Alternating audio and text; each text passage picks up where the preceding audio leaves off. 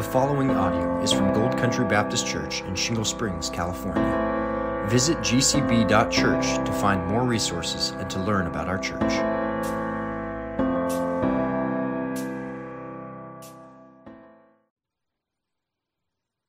Well, good morning, everyone. We trust that, uh, thank you, first of all, for coming out and bearing with the heat some ways, this would be the perfect day to preach hellfire and brimstone, wouldn't it? You're a sinner, now walk outside. Uh, so, anyway, but we're not going to do that today, at least not directly. It struck me as I've been listening to the word as you did that Steve read for us and the songs that we just sang, that we've just heard the gospel. The gospel of Jesus Christ, as Corey just mentioned, more importantly, is in Romans is the power of God unto salvation. Normally, we think of grace and mercy and the gospel as being a New Testament phenomenon, but it is not. The gospel, God's grace, God, the gospel begins in Genesis 1 and doesn't end until Revelation 22. It is all gospel, it is all Christ. So, what we're going to do today is hear what you just heard already and you've been singing the gospel of Jesus Christ from the Old Testament, and that being from Psalm 130. So, if you turn in your Bibles there, and if you, indeed you're going to use your Bibles, I encourage you to have it in your lap and keep it open, because what we're going to do is just walk through that wonderful psalm verse by verse, and uh, you might want it for reference as we go. It is a most beautiful psalm. And if we read it carefully and we consider it prayerfully, we can't help, it can't help but touch our hearts, the hearts of every one of us this morning. Many people consider the book of Psalms to be their favorite book of the Bible, and it certainly is mine, especially this morning. The Psalms were Israel's songbook, and therefore filled with beautiful and lyrical poetry. And yet, songs and poetry though they may be, we need to remember as we read and study through the Psalms that these are Holy Spirit inspired scripture. God's word to us that impresses on us many things, impresses on our hearts many things, including God's sovereignty over creation, His sovereignty over the nations, His sovereignty over His people, and most personally, and in a very real sense, over the individual hearts of men and women. Although written long ago, we can't help but find a personal and emotional and a spiritual connection with these ancient believers in Yahweh who are really our brothers and sisters in Christ as they struggle through, struggle through very real life circumstances. These are real people, and they were living through real issues, and they were in need of real mercy and grace just like we are. The Psalms give voice to our own trials and tribulations, even as they offer us hope, reminding us that even through our frailties, our faults, and all our failures, God, in His steadfast love, showers His children with mercy and grace upon grace. Psalm 115, 13 tells us that God will bless those who fear the Lord, both the small and the great. I hope that's an encouraging little verse for you. This is exemplified by Psalm 130, as it has impacted so many from the most well known of our theologians John Calvin, Jonathan Edwards, Charles Spurgeon, to countless ordinary church folks like you and like me. It's been written into scores of hymns and larger works from the world's greatest composers, from Mozart to the Gettys version that we just sang. Among those hymn writers was the reformer Martin Luther. Of course, we know Martin Luther primarily from writing, as a hymn writer, primarily as writing A Mighty Fortress is Our God, which he takes from, from Psalm 46. But maybe his greatest hymn, although his not necessarily the most well known, was composed from this psalm, from Psalm 130. He entitled it the, From the Depths of Woe, echoing the words of verse 1. And then what it, his song does is do what we're going to do this morning. It just walks through the hymn and focuses on God's mercy and grace. So listen to the second stanza. To wash away the crimson stain Grace, grace alone availeth. Our works, alas, are all in vain. In much the best life faileth. No man can glory in thy sight. All must alike confess thy might and live alone by mercy. Luther was asked once by friends what his favorite psalms were, and he named four Psalm 32, Psalm 51, Psalm 143, and of course Psalm 130, or I wouldn't have mentioned it here. He called those songs Pauline or Pauline Psalms because the Apostle Paul quoted these Psalms in the book of Romans, even as he was writing of justification by faith alone. As James Montgomery Boice pointed out, Psalm 130 is one of the best expositions in the Old Testament of the way of salvation by grace on the basis of Christ's atonement. So it is a Pauline psalm. Psalm 130 is also one that's the sixth of seven penitential psalms, which are psalms of confession and sorrow over sin that compel you and I as we go forward and we study them, we look at them, we meditate on them, to look forward into our own sin and turn, as the psalmist does, back to the Lord with, for his mercy and his forgiveness. And it is also the 11th in the series of the Ascent Psalms that speak of God's sovereign protection and his preservation of Israel over all her enemies, all those nations that sought to destroy her. But there is a difference here because this psalm speaks not of outside enemies, but of the enemy within, the enemy of sin, which is far and away the greater threat. As other Psalms tell of how God delivered Israel from kings and armies, Psalm 130 tells us how God, in his steadfast love and mercy, delivers his people from their sins. So, as we look at this wonderful psalm, we're going to look at it in four different uh, sections this morning. The first one is the sinner's lament, verses 1 and 2. God's grace and forgiveness, verses 3 and 4 waiting on the Lord for mercy, as we just sang, verses 5 and 6, and the assurance of God's amazing grace, verses 7 and 8. So follow along with me, if you will, as we read Psalm 130. This is the word of the Lord. A song of ascents. Out of the depths I cry to you, O Lord. O Lord, hear my voice. Let your ears be attentive to the voice of my pleas for mercy. If you, O Lord, should mark iniquities, O Lord, who could stand? But with you there is forgiveness that you may be feared. I wait for the Lord. My soul waits, and in his word I hope. My soul waits for the Lord, for the watchman, more than the watchman for the morning, more than watchman for the morning. O Israel, hope in the Lord. For, the, for with the Lord there is steadfast love, and with him is plentiful redemption. And he will redeem Israel from all his iniquities. Pray with me.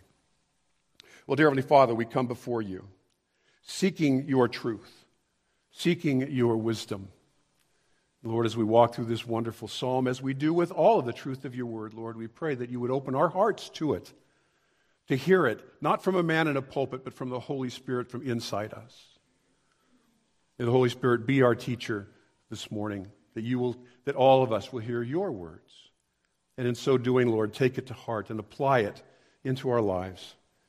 And importantly, to take it out to the world who needs to hear that there is plentiful redemption in you. So be with us, Lord, as we turn to your word. In the precious name of Jesus Christ, we pray. Amen. The psalmist's words here in verse 1 are a cry out to the Lord. Some of you know this cry, as I do. It is a cry of deep lament, of sorrow, born out of a desperate need to be rescued from impending ruin. It is a cry of desperation. Out of the depths, I cry to you, O Lord. I mentioned before Psalms are poetry, and they are, they are uh, song. But these words are more than the words of a poet. His cry is one of deep anguish that could only come from the authentic experience of being crushed under the weight of despair. Psalm is known by the title De Profundis, which is Latin for those first key words in the verse, and it literally means out of the depths. Throughout the Old Testament, to be in the depths is to be in deep waters, to be floundering, and this was particularly important to Israel. They were not a seafaring people. And when their enemies came against them, it pushed their back against the sea. So these words were particular, had particular meaning to the original uh, hearers of this psalm. Figuratively speaking, the psalmist is sinking.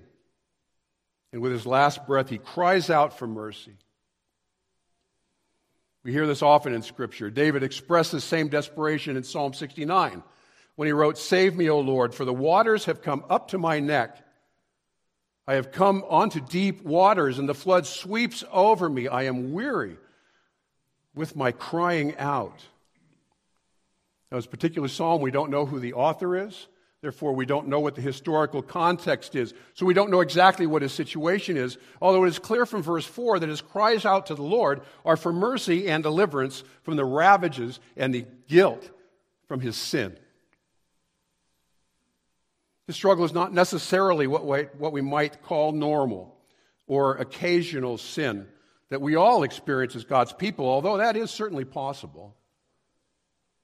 All believers in Jesus Christ, even the greatest of our heroes of the faith, have always been subject to temptation and sin, and more often than we are willing to admit, uh, we, have all, we have given in to that temptation and sin. Even the Apostle Paul lamented that. Steve just read this in Romans 7. I do not understand my own actions, for I do not do what I want, but I do the very thing that I hate.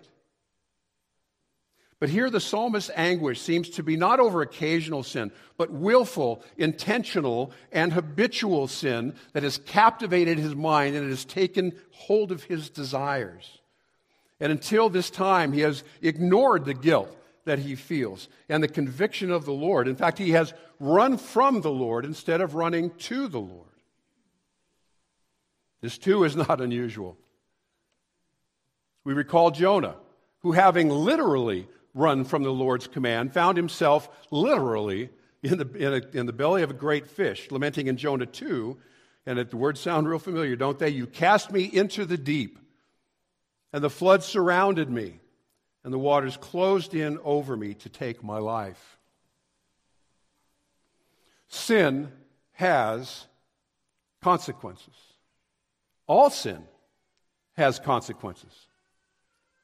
For the unbeliever in Jesus Christ, according to Romans 6:23, the wages of sin, that is what our sin has earned for us, is death. What the book of Revelation calls the second death, that is the eternal death, one in unimaginable suffering. And if you are here with, uh, without Christ this morning, you are indeed in the deepest of deaths, and God's wrath for your sin awaits you. So even as we begin looking at Psalm 130, we urge you this morning to cry out to the Lord for mercy from the depths of your sin. And from Him, you will find that there is plentiful redemption. But even for the believer, sin has its consequences. Some we might call natural consequences uh, that we all face. In a societal, societal sense, if you break the law, many of which are sins, you may be arrested. You may spend time in jail. You may end up pay, uh, paying large fines. In a relational sense, if you have an illicit affair, if you commit adultery, you lose your spouse's trust at least, and very often you lose your marriage altogether. And in a personal sense, if you treat your body badly rather than the temple of the Holy Spirit that it is, if you eat poorly, you drink too much, you smoke, you compromise your health, and so forth and so on. But there are also spiritual consequences. When the believer sins, there is instant conflict between the evil of your sin and the righteousness of God that dwells within you because of the Holy Spirit. And as a result, you may feel many things. You may experience many things. Maybe an uneasiness in your heart and mind. Maybe confusion, loneliness, guilt, and of course, conviction. As we read in 2 Corinthians 6 4, it asks the rhetorical question what fellowship has light with darkness? The answer is simple There isn't any. They are contrary to one another, and they conflict with one another. And with that conflict, our relationship with Christ and even the relationship with His church is strained. Even as a disobedient, a disobedient child uh, strains his or her relationship with his father and with their family. But it's good to remember the child, the disobedient child, has not forfeited or lost his place in the family, nor does the Christian in the family of God, but still there is conflict. And hopefully, gentle and loving correction will change the child's behavior. And if not, more severe discipline may be necessary to encourage the child's repentance. And so it is with the Lord. John 16, 8 reminds us that the Holy Spirit convicts the world concerning sin and righteousness and judgment. And when we respond to that con- conviction by confessing our sins, you know from John 1 9, He is faithful and just to do what? to forgive us our sins, right, and to cleanse us from all unrighteousness. And then by God's grace and His mercy, that conflict is resolved. There is reconciliation, and right fellowship with God is restored. However, when the conviction of the Holy Spirit is ignored, sin becomes malignant. And depending on that sin, it can drain finances, it can threaten employment, destroy relationships even destroy our physical and our emotional well being. Psalm 138, another penitential psalm, expresses this. David expresses it. There is no soundness in my body because of your indignation. That's God's indignation. There is no health in my bones because of my sin. And he goes on in verses 7 and 8 For my sides are filled with burning. I am feeble and crushed. I groan because of the tumult of my heart. Now, these things may be from spiritual consequences as well, or they may be brought about through the discipline of the Lord as he continues to call the sinner back to repentance. What may, what may be the most painful act of discipline by the Lord occurs when God seems, and I want to impress upon you that word seems, but when God seems to have abandoned us, leaving us alone in our struggles. Maybe you've experienced that. I have. And like a lost child in a strange place, separated from his father and helpless and alone, fear and desperation set in. And with that comes crying, Father, where are you? Psalms speak to this as well. Surprise, surprise. Psalm 88, O Lord, why do you cast my soul away? Why do you hide your face from me? I suffer your terrors. I am helpless. There is no lonelier place for the child of God to be than all alone in the darkness of sin, overwhelmed by its consequences, and seemingly alienated from God. It is from that place of pain and desperation that the psalmist now cries out for mercy, and he cries out with what the Bible calls godly grief. Godly grief is sorrow over one's sin, sorrow that emanates from heartfelt conviction that we have offended our righteous God, and indeed we do, because even the smallest of sins offends his righteousness, and that is where that conflict comes from. The purpose of godly grief is clear. In 2 Corinthians 7:10, godly grief produces a repentance that leads to salvation without regret. Godly grief is grief from conviction brought by the work of the Holy Spirit, which in the unbeliever brings about salvation, and in the believer brings renewed fellowship with our Lord. And that's where the psalmist is as he writes this psalm. He's being pressed down by godly grief, sinking into the depths of the high waters of his sin. But now, at the end of his last breath, he surrenders. Verse 2 I cry out to you, O Lord. O Lord, hear my voice. Let the ears of attent, let your ears be attentive to the voice of my pleas for mercy. These pleas for mercy are a plea for forgiveness. Verse 2 is a quote from Solomon's prayer at the commissioning of the temple. found in 2 Chronicles 6, where Solomon asked the Lord to forgive his people whenever they would come before him humbly in repentance. This is verse 36, 2 Chronicles 6. If they sin against you, listen to this, for there is no one who does not sin. And you are angry with them. If they repent with all of their mind and all of their heart, forgive your people who have sinned against you. Those words remind us of Psalm 51:4 when David says, Against you and only you have I sinned. Our, we can sin against each other and we can even sin against our own body. But our sin is first and foremost against our righteous and just God. And then verse 40, still in 2 Chronicles 6, let your eyes be open and your ears attentive to the prayer of this place. And it's abundantly clear from the rest of the psalm, as we talk about it, that God heard the psalmist's cries for mercy, granted him that forgiveness, and rescued him from the depths of despair. I want to stop here just for a minute to consider something.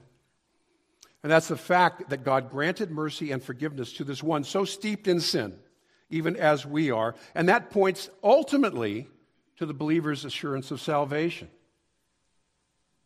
Many believers, maybe all believers, at one time or another, fear that our sin is so great, it is uh, so numerous, that we may, ha- we may lose or maybe even have already lost our salvation.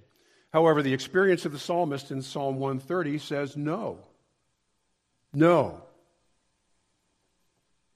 Consider David, the man after God's own heart, who was guilty of adultery and complicit in murder. And yet we're told in 2 Samuel, he was told in 2 Samuel 12 13, that the Lord has put your sin away. You shall not die. The Apostle Peter denied his Lord three times. However, even before Peter sinned, Jesus promised Peter forgiveness and restoration. Luke 22 32. Jesus told him, I have prayed for you that your faith may not fail. And when you have turned again, strengthen your brothers. We read of these and others throughout history who committed terrible sins, and yet God, in His infinite grace, forgave them. He restored them as examples to us of God's limitless grace that he lovingly bestows on every believer.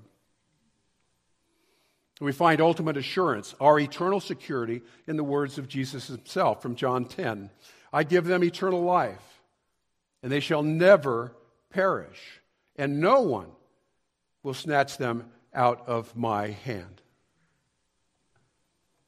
Friends, the very fact that God pursues, convicts, and disciplines the wayward believer, even to the point of taking him into the depths of despair, assures us that in his steadfast love, he will never let you go. As he told Israel many times, I will never leave you nor forsake you. And I know that because I was that wayward believer that we're talking about here. Many years ago, I fell into a, a difficult period of depression. I really have no idea the cause. Could have been any number of things. I was specializing in crimes against children, did that for many years in the sheriff's department. The effects of, of disability on our family and uh, those types of things, who knows?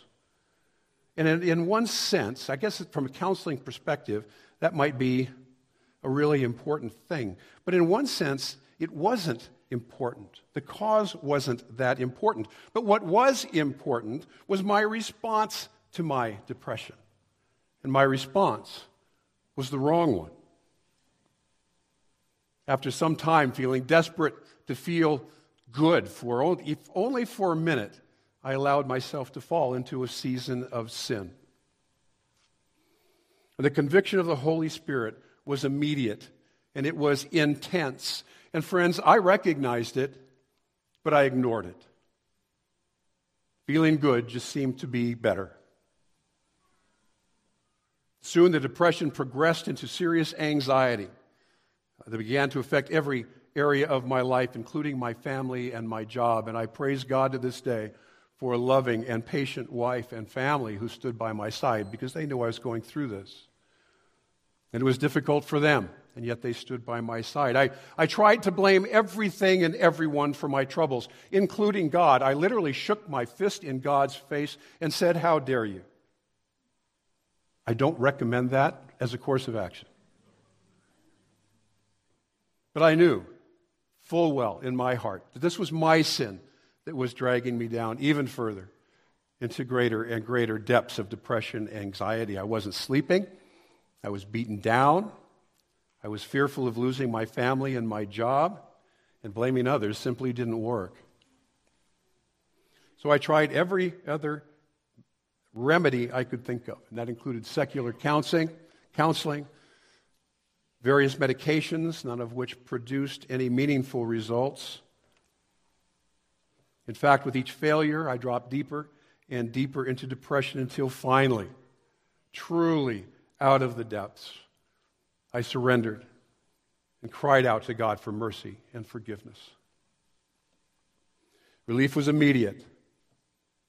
The sense of freedom was overwhelming. I mentioned before that there are consequences to all sin, and it took time, quite a bit of time actually, for the depression to actually lift. But the weight of sin that had deepened my depression was gone, and I was in my soul at peace with God once again. And it's a longer story, but it was those things, this was over a period of quite a few years, that ultimately led to my going to seminary and by God's grace allowing me to serve you here in this church. Looking back, I learned what maybe some of you need to learn that the discipline of the Lord is born out of his deep love for us. And although I didn't like it, and it was truly painful, it was and is clear that he did it for my spiritual well being, for my spiritual good. And if you are this morning where I was, I encourage you to take heart from Hebrews 2 5 and 6. My son, do not regard lightly the discipline of the Lord, nor be weary when reproved by him. For the Lord disciplines the one he loves and chastens every son whom he receives. God's discipline is intended to restore your right relationship with him, even as it leads to your sanctification, growing you as it grew me and is still growing me into the image of Christ. We read this in Hebrews 12. He disciplines us for our good, that we may share his holiness. Here's an understatement.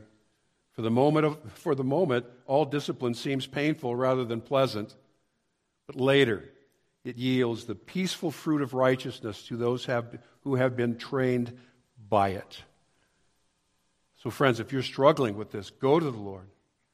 Are you under discipline? And if so, recognize it for what it is and turn to Him for repentance. The writer of Psalm 34 4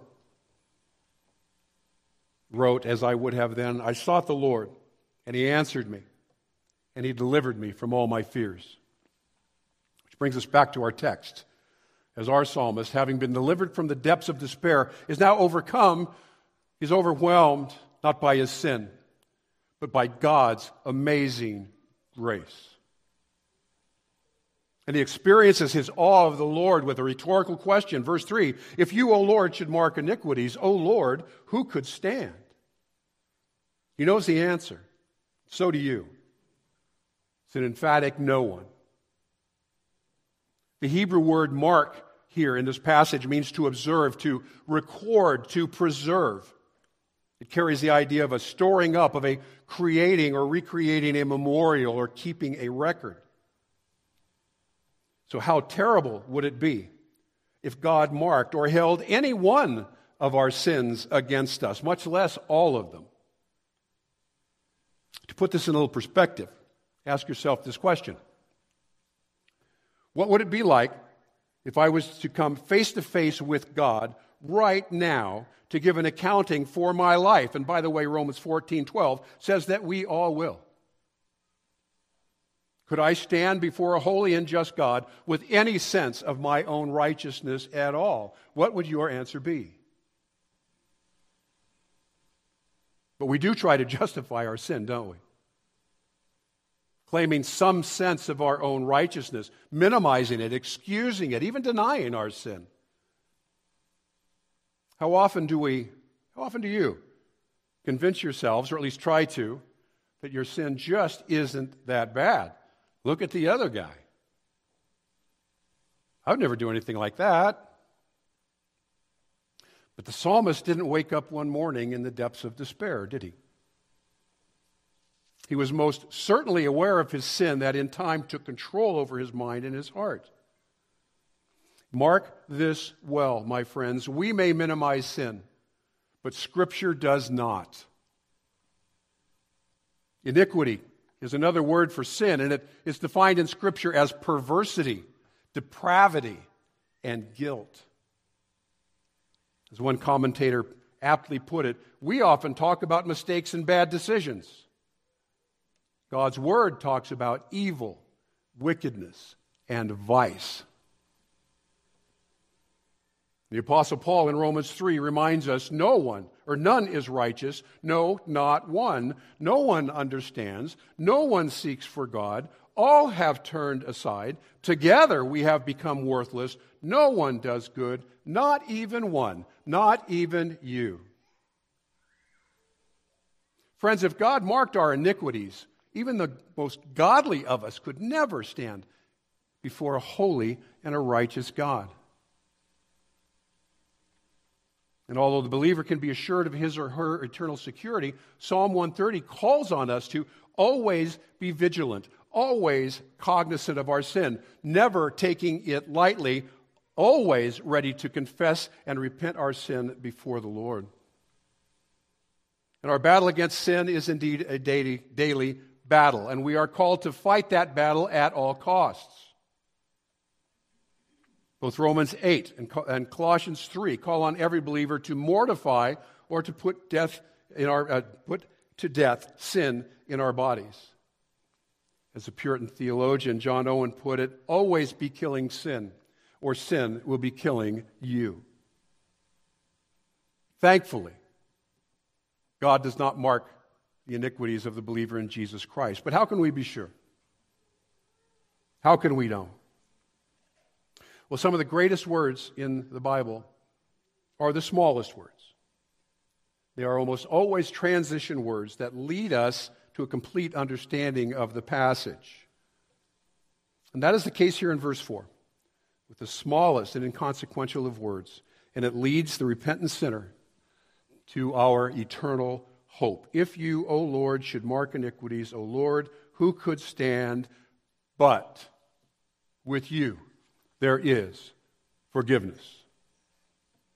This is the good news of the gospel.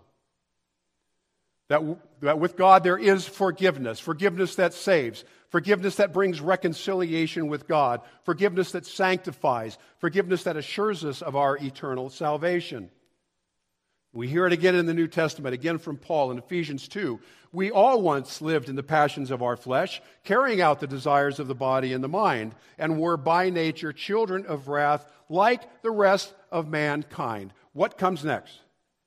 But God, being rich in mercy, because of the great love with which He loved us, even when we were dead in our trespasses, made us alive together with Christ. By grace you have been saved.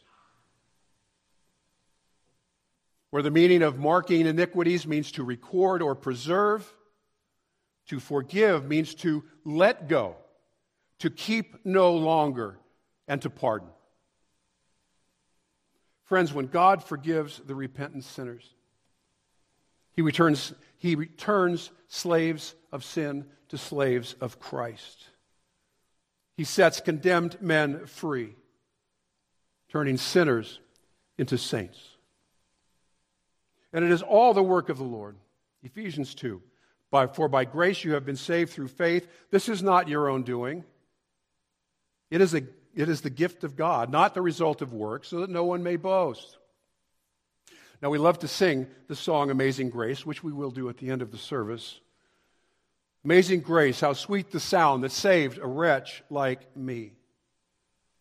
And here is the pure grace of God. I once was lost but now I'm found, was blind, but now I see. In our sin and rebellion, we, could have never, we would never even have thought to seek out salvation. Even if we had, in the depravity of our sin, we could have and would have done nothing about it. But God, being rich in mercy, chose us before the foundation of the world, called us to himself, convicted us of our sin, leads us into repentance, forgives us, and according to Hebrews 10:10, is sanctifying us and will one day glorify him in his presence. That is amazing grace. Listen to C.S. Lewis's account of his conversion. It's from Surprised by Joy. I'm sure many of you have read it. You must picture me alone in my room, night after night, feeling the steady, unrelenting approach of Him whom I so earnestly desired not to meet. That which I greatly feared had come upon me. In the fall term of 1929, I gave in and admitted that God was God and knelt and prayed, perhaps that night, the most reluctant convert in all England. Is that not a sweet testimony? Our forgiveness of sin is all the work of God's grace alone, the free gift of God. The term free gift appears in four times in the New Testament, all in Romans 5 and 6. The free gift of grace that justifies us through the work of Jesus Christ and reconciles reconciles, reconciles us with God now and for all eternity. Romans 6:23 is a summation of God's free gift of grace and mercy towards sinners for the wages of sin is death, but the free gift of God is eternal life in Jesus Christ our Lord. But we must not, we dare not overlook the fact that although our redemption is a free gift of God, it did not come without cost. 1 Corinthians 6 19 and 20 reminds us you are not your own, you were bought with a price. Romans 3:23 reminds us that all have sinned and fall, present tense, and fall short of the glory of God. And according to Romans 6:23, there's a penalty for that for that sin, and that penalty is eternal death. The second death as we mentioned before. Scripture makes it clear that we are not only sinners, we are slaves to our sin, condemned, and uh, unable to pay the penalty ourselves. Our debt is simply too great, and our resources too small. Our only hope is for that debt to be forgiven and for us to be pardoned. But here is the problem. Hebrews 9:22 tells us that indeed under the law almost everything is purified with blood. And without the shedding of blood, there is no forgiveness of sins. That means that someone, a pure and righteous one, would have to die in our place, would have to die in your place. But where in a world full of sinners was one sufficiently righteousness, righteous that would be willing to shed his blood, literally to die for the sins of other men? Certainly none of us qualified. How can condemned men be a sacrifice for other condemned men? This is the essence of God's grace and mercy that even though our sin was a personal affront, even though it is a rebellion against a righteous God, it was God Himself in His steadfast love and in His steadfast love for me and for His people Israel and for His church who would provide the once for all sacrifice through the blood of His only begotten Son, Jesus Christ. Romans 5, 6 through 8. For while we were still weak, at the right time, Jesus died for the ungodly. God shows his love for us, and that while we were still sinners, Christ died for us. Jesus Christ lived a perfect and sinless life. He fulfilled all the righteous requirements of God's law, and in doing so, become the only, became the only qualified sacrifice for sin which indeed he took on himself. 2 Corinthians 5:21 says, "For our sake God made Jesus to be sin who knew no sin, so that in him we might become the righteousness of God."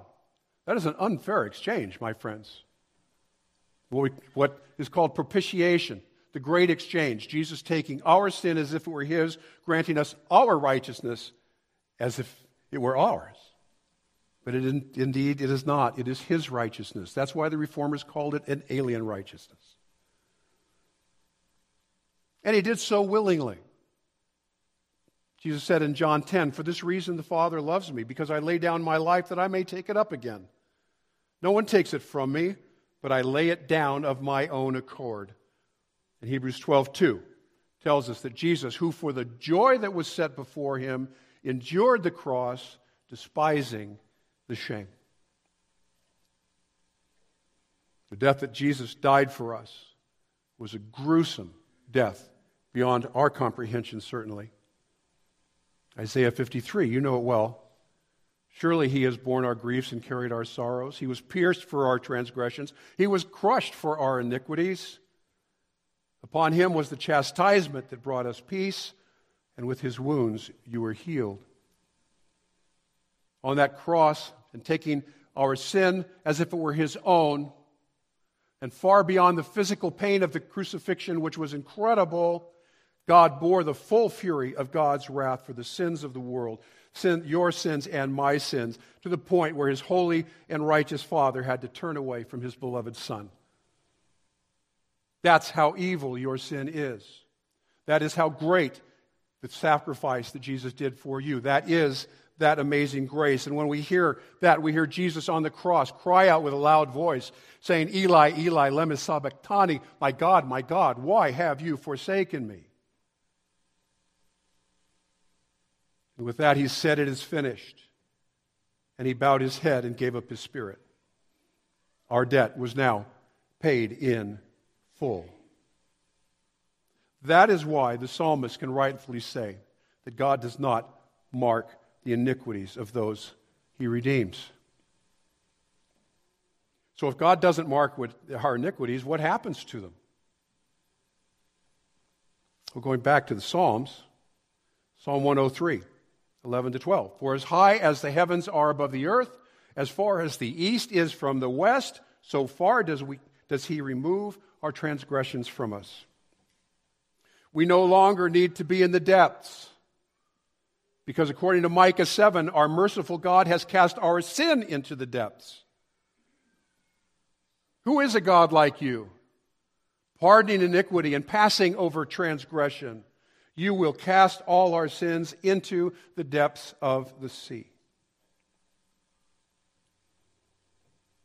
Well, our psalmist, back to our psalm, ends verse 4 with this But with you there is forgiveness that you may be feared. This word fear here doesn't mean to be frightened. Rather, it carries, with, uh, carries the sense of awe, of reverence, of worship. Charles Spurgeon translated this verse There is forgiveness with thee, that thou mayest be loved and worshiped and served. When we understand who God is in all his grandeur, his majesty, and in his holiness, and when we understand, therefore, how we are and the depths of our sin from which he saved us through the blood of Jesus Christ, we cannot help but come before him in humble adoration, praise, and worship.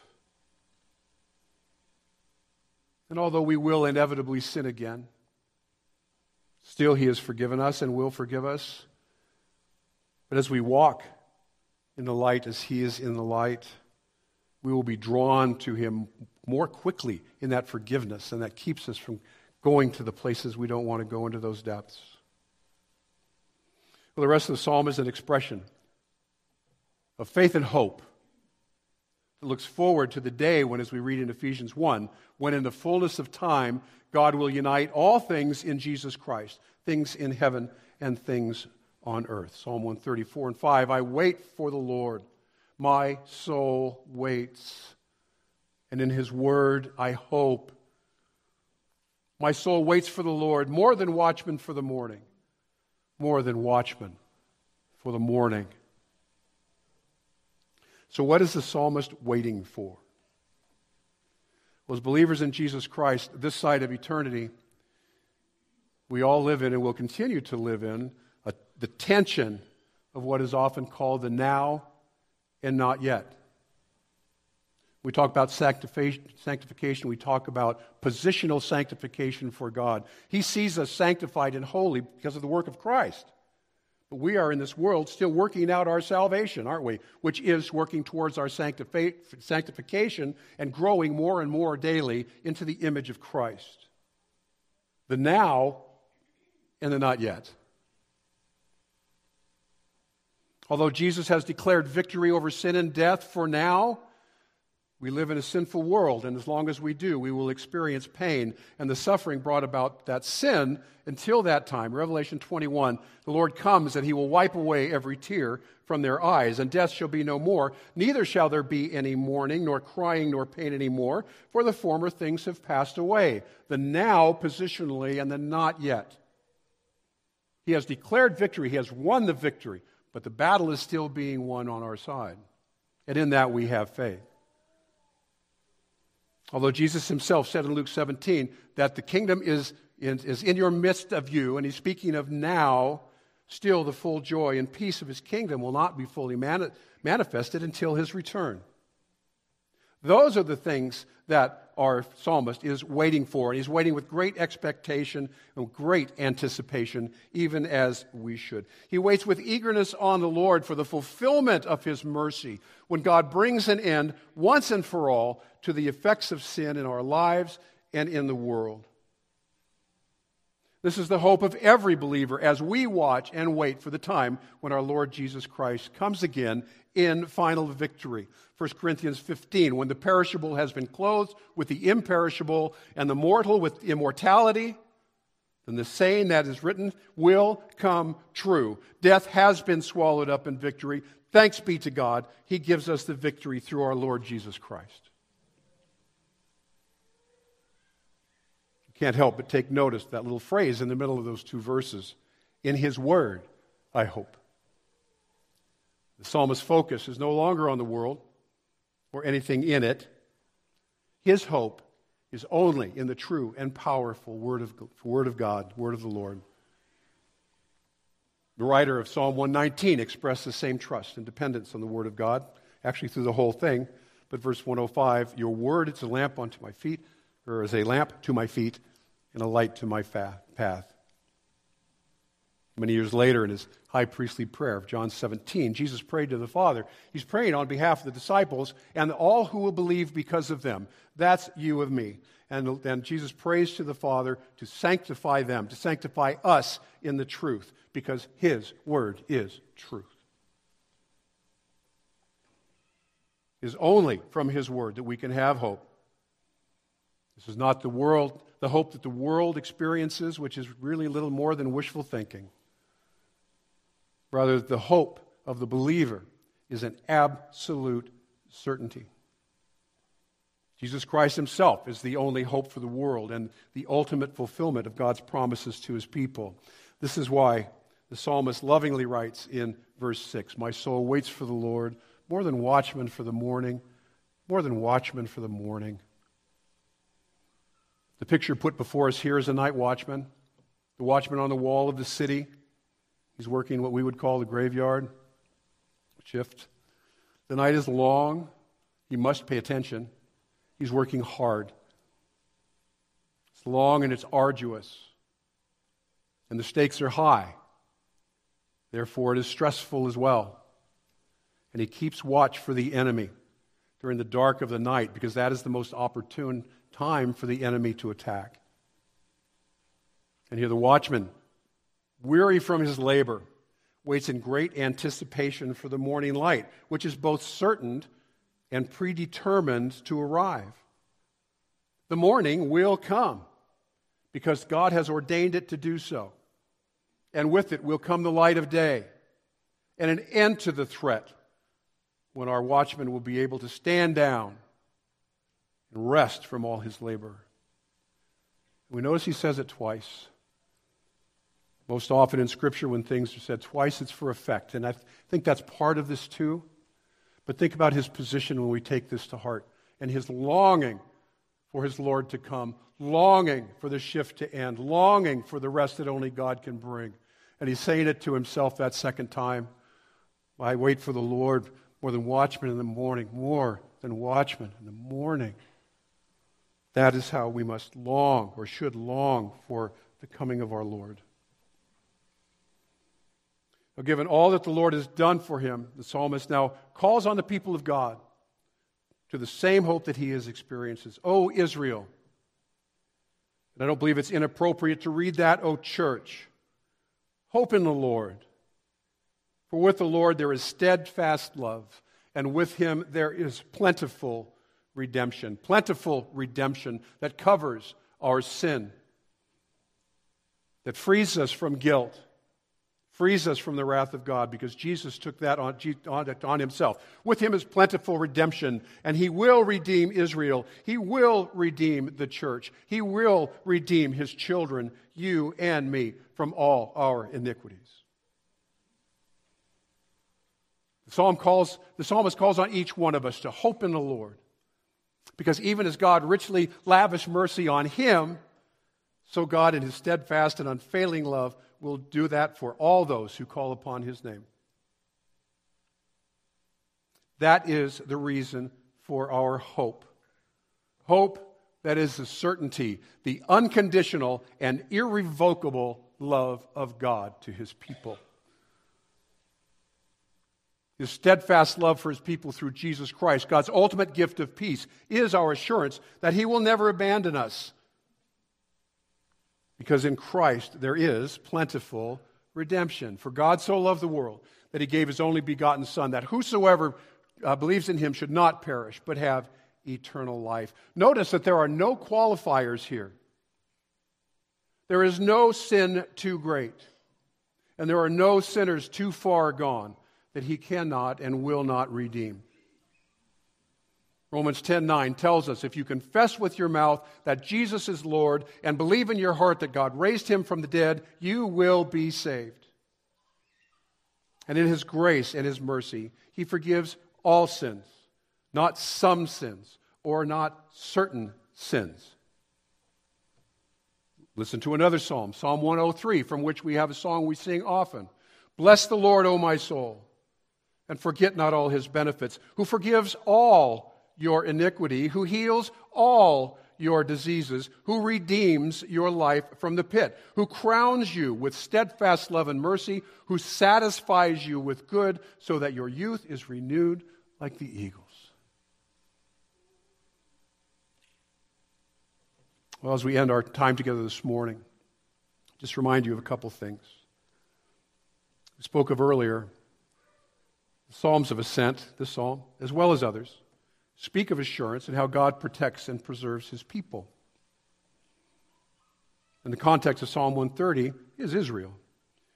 However, it does apply to as well to the church and to you and me. And we know that from 1 Peter 2 9, that the church is a chosen race, a royal priesthood, a holy nation, a people for his own possession. And as we've seen this morning, God promises to preserve every individual believer in Jesus Christ until that time when he calls us to himself, when our faith finally and forever becomes sight. However, if you are here this morning without Christ, as I mentioned at the top of the hour, you have no such promise. You are in the depths of sin from which you cannot escape. You are not under the Lord's discipline this morning. You are under God's judgment and his wrath. And if you continue in your sin, your only promise is one of spiritual death, which is conscious torment in hell. And we don't like to talk about hell. I don't like to talk about hell, although we must, because it's a forewarning to the unbeliever of the fate that awaits you if you die without Christ. But there is good news.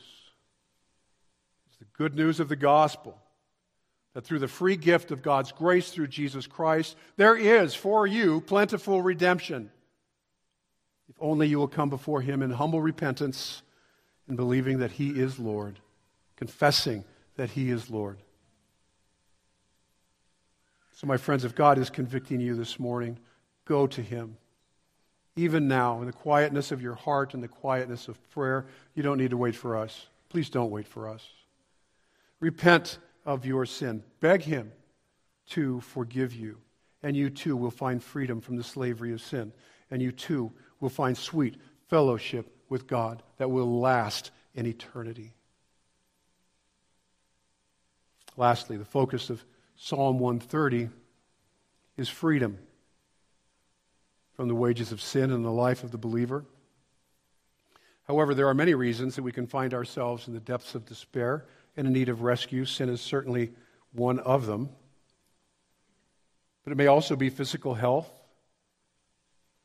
personal loneliness, a time of spiritual depression apart from sin. Those times the ancients called the dark night of the soul when God seems to be far from you for reasons we cannot pinpoint, for reasons we cannot understand. And if you are in the depths of despair over sin or over these other things, the answer is the same. Turn to the Lord.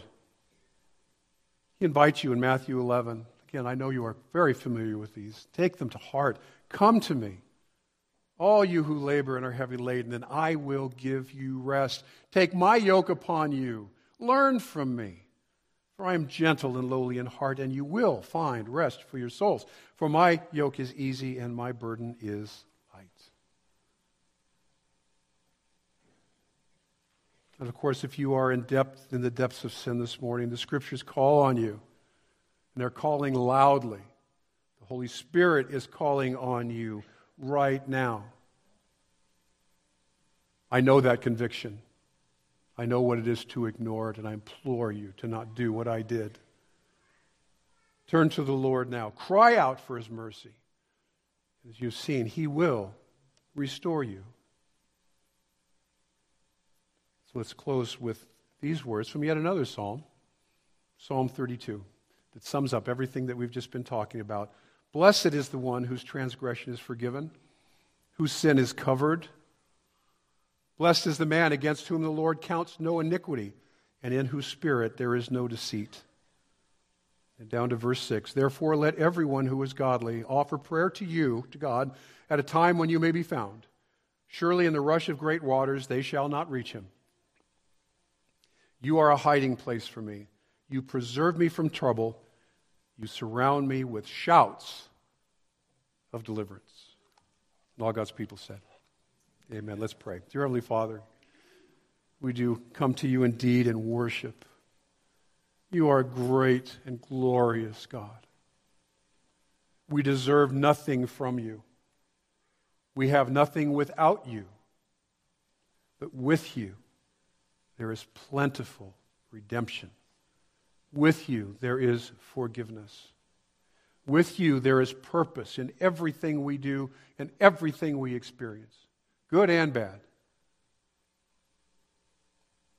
We think of your promises that all things work for good to those who love God and are called according to your purposes. And we thank you, Lord. We pray for those here, Lord, that know they need you. If they didn't know before, they've heard it now. They need your plentiful redemption.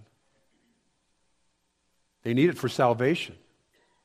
And Lord, we pray that you move their hearts towards you, that in their quietness of their hearts right now, that they will reach out to you and humbly confess their sin and plead with you for forgiveness, all with the promise that you will grant that forgiveness. I pray for those here, Lord, who are struggling in their faith, struggling in their lives. You are the answer for that as well. We pray that they will turn to you, whether it is for that forgiveness that guarantees for, uh, for forgiveness, as we read in 1 John 1 9. Believers in, in struggling with sin, or those that are struggling with other issues in life, Lord, and you will deliver them from that as you have promised. Thank you for the truth of your word, Lord. Thank you for the Psalms. So, Lord, we just uh, give you the rest of our day. We give you our lives to you for your glory. In Jesus' name, amen.